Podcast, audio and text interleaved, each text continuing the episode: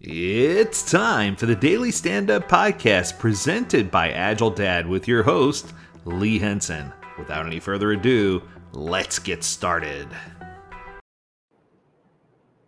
Hello, everyone.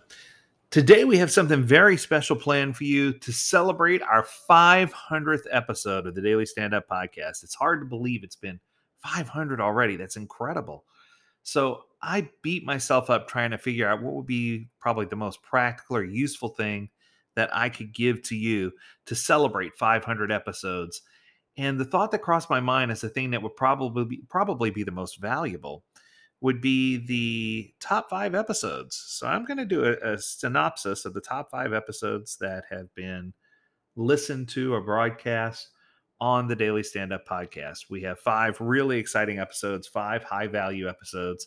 Now, confession the statistics that I'm using to pull these top five episodes are from 2021 and 2022 only. I know we were around in 2020, but unfortunately, when we switched providers, we lost a lot of data. So I am going with the top five episodes based on everything from January 1st of 2021 until today, uh, March 25th of 2022 for our Monday episode. So here we go. Coming in at number five, the episode was titled Re Energize Your Daily Stand Up. It was a great episode. Uh, it was only nine minutes and 38 seconds, and it talked about some tips and tricks and points and gave you some ways that you could really get excitement back into your daily stand up, especially in a remote setting. So there's lots of good ideas there uh, about different tools you could use, about different things you could do to really stir things up and to get your daily stand up to be something that's more memorable, more engaging, and something that makes people happy. And that was the fifth most listened to episode. Coming at number four was called Three Resolutions for 2022. This was one of our Agile, Not So Agile episodes where we focused on a New Year's resolution post that was made by a gentleman by the name of Russell M. Nelson, who was president of the Church of Jesus Christ or Latter day Saints. And the three resolutions that he asked you to consider was resolve to strengthen your foundation, resolve to be kind to others, and resolve to be resolute. That one came in as the number four most listened to. It was a great episode again, a little over five minutes and some change, but it was a powerful episode that teaches you a little bit about resolutions and about doing things for the sake of uplifting others and being kind to others. Coming in at number four were the 11 laws of agile estimation. This was a big one. I can tell you now, this one was one of the ones that had several thousand. This was the big jump right here. So, so three, two, and one were the were the ones that really had you know huge numbers when it came to people listening.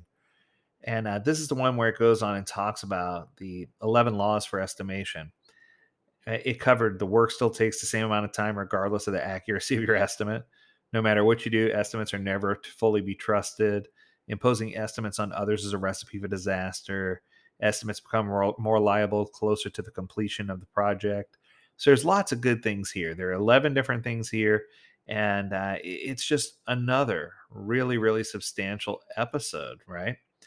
And it's one that I I dearly remember because there were some things in here. So I'm going to go through a couple more at 11 because there were some things in here that really stood out to me. So the more you worry about your estimates, the more certain you can have uh, bigger things that you should be worrying about instead. I love that. When you suck at building a product or service, your estimates will suck also. When you're great at building a product or service, your estimates will only be mediocre. I like that. The biggest value in estimating isn't the estimate, but to check to see if there's a common understanding across all people involved. Keeping things simple is the best way to increase the accuracy of your estimates. Once again, lots of powerful tools here, right? Building something increases the accuracy of estimates more than talking about building it. How many times were we in that meeting, right? Breaking all the work down into the smallest details to arrive at a better estimate means you'll deliver the project later than you had done if you hadn't done that. punishing wrong estimates is like punishing a kid for something they don't know and uh, they don't and can't know yet, something they don't understand. There's a cool statistic that was given too about um, past performance not being a guarantee of future results. There's a story from 1943 at a casino in Las Vegas where the color red won 32 times in a row. it's easy to fool yourself that there's some kind of pattern, but that's a classic example of gambler's fallacy. And when you use time based estimates, you're doing the same thing. So there you go. So powerful, powerful episode at number three with several thousand listens. So I encourage you, if you haven't listened to that one, go back and listen to it. It's originally broadcast on January 6th, 2022, but it's one of the most powerful uh, broadcast episodes for 2021 and 2022. Coming at number two, this was part of the Agile Expert series. This one comes from September 20th of 2021. And this is an episode that I did with Mike Cohn. It's called Understanding the Agile Revolution. And this is a, an opportunity that we have to speak with Mike Cohn, an industry leader, and talk to him about what challenges the industry faces as a whole. How do we navigate the constant change? Uh, is there a lack of good product owners out there? Where is Agile headed in the future? There's a lot of really powerful questions and topics that we covered. In fact, this was one of the rare opportunities where I let our daily stand up podcast go over by a few minutes. So this episode is actually 19 minutes instead of 15. But what I can tell you is any time spent with Mike Cohn is time well worth listening. So I highly encourage you to take a listen to this episode if you haven't already.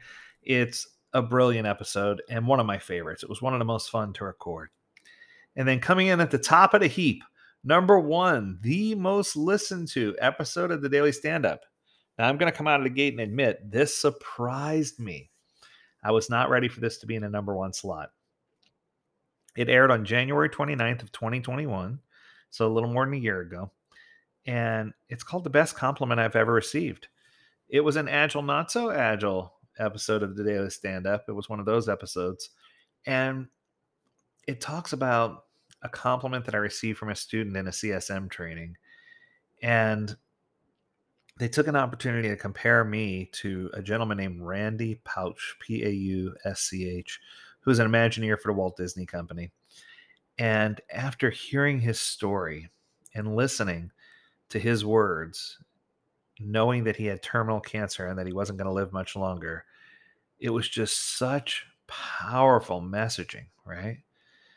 And uh, I gave a couple of synopses here. So I'm going to give you some of these quotes. But uh, once again, I strongly, strongly recommend that if you haven't listened to this episode, that you do. The first one says we cannot change the cards we're dealt. We can only change how we play the hand. Experience is what you get when you didn't get what you wanted, and experience is often the most valuable thing that you'll have to offer. Never lose childlike wonder. Show gratitude. Don't complain. Just work harder and never give up. I don't know how not, how to not have fun. I'm dying and I'm having fun, and I'm going to keep having fun every day I've got left. The brick walls are there for a reason. They're not to keep us out. The brick walls are there to give us a chance to show how badly we want something. If I only had three words of advice, they would be tell the truth. If I only got three more words, I'd add all the time. Once again, powerful, powerful messaging from an incredible man. And to think that someone would take the time to compare me to this individual. So, for all of you who've been with us for the ride for 500 episodes, I want to say thank you. For those of you who are brand new, I want to say welcome. For those of you who have friends, neighbors, coworkers, whoever who hasn't listened to the Daily Stand Up podcast, this is your chance to get them involved. Uh, turn them on to an episode that you think that they would be interested in. The easiest way to do that is to use the search mechanism that's inside of. So if you go to agiledad.com/slash podcast, there's a search bar, and you can type in any agile topic or any agile related topic, and you should come up with a handful of different podcast episodes that you can listen to.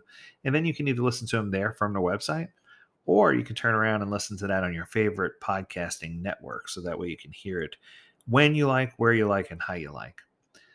But my challenge for you today is to find a way to live better, find a way to be stronger, find a way to leverage these tools and other tools to help others in their personal and professional journeys what I can promise you is that, you know, the podcast has been so rewarding for me. And what I can promise you is that if you leverage a few minutes of your day each day to listen to the podcast, that it'll guide you and it'll help you to navigate your agile implementation and help you do things better and give you some really creative ideas, but it'll also help you be a better person. We reserve Fridays to uplift others and to help, you know, traverse the waters of what should I do next And we're proud to say that we really do take seriously serving those who serve others.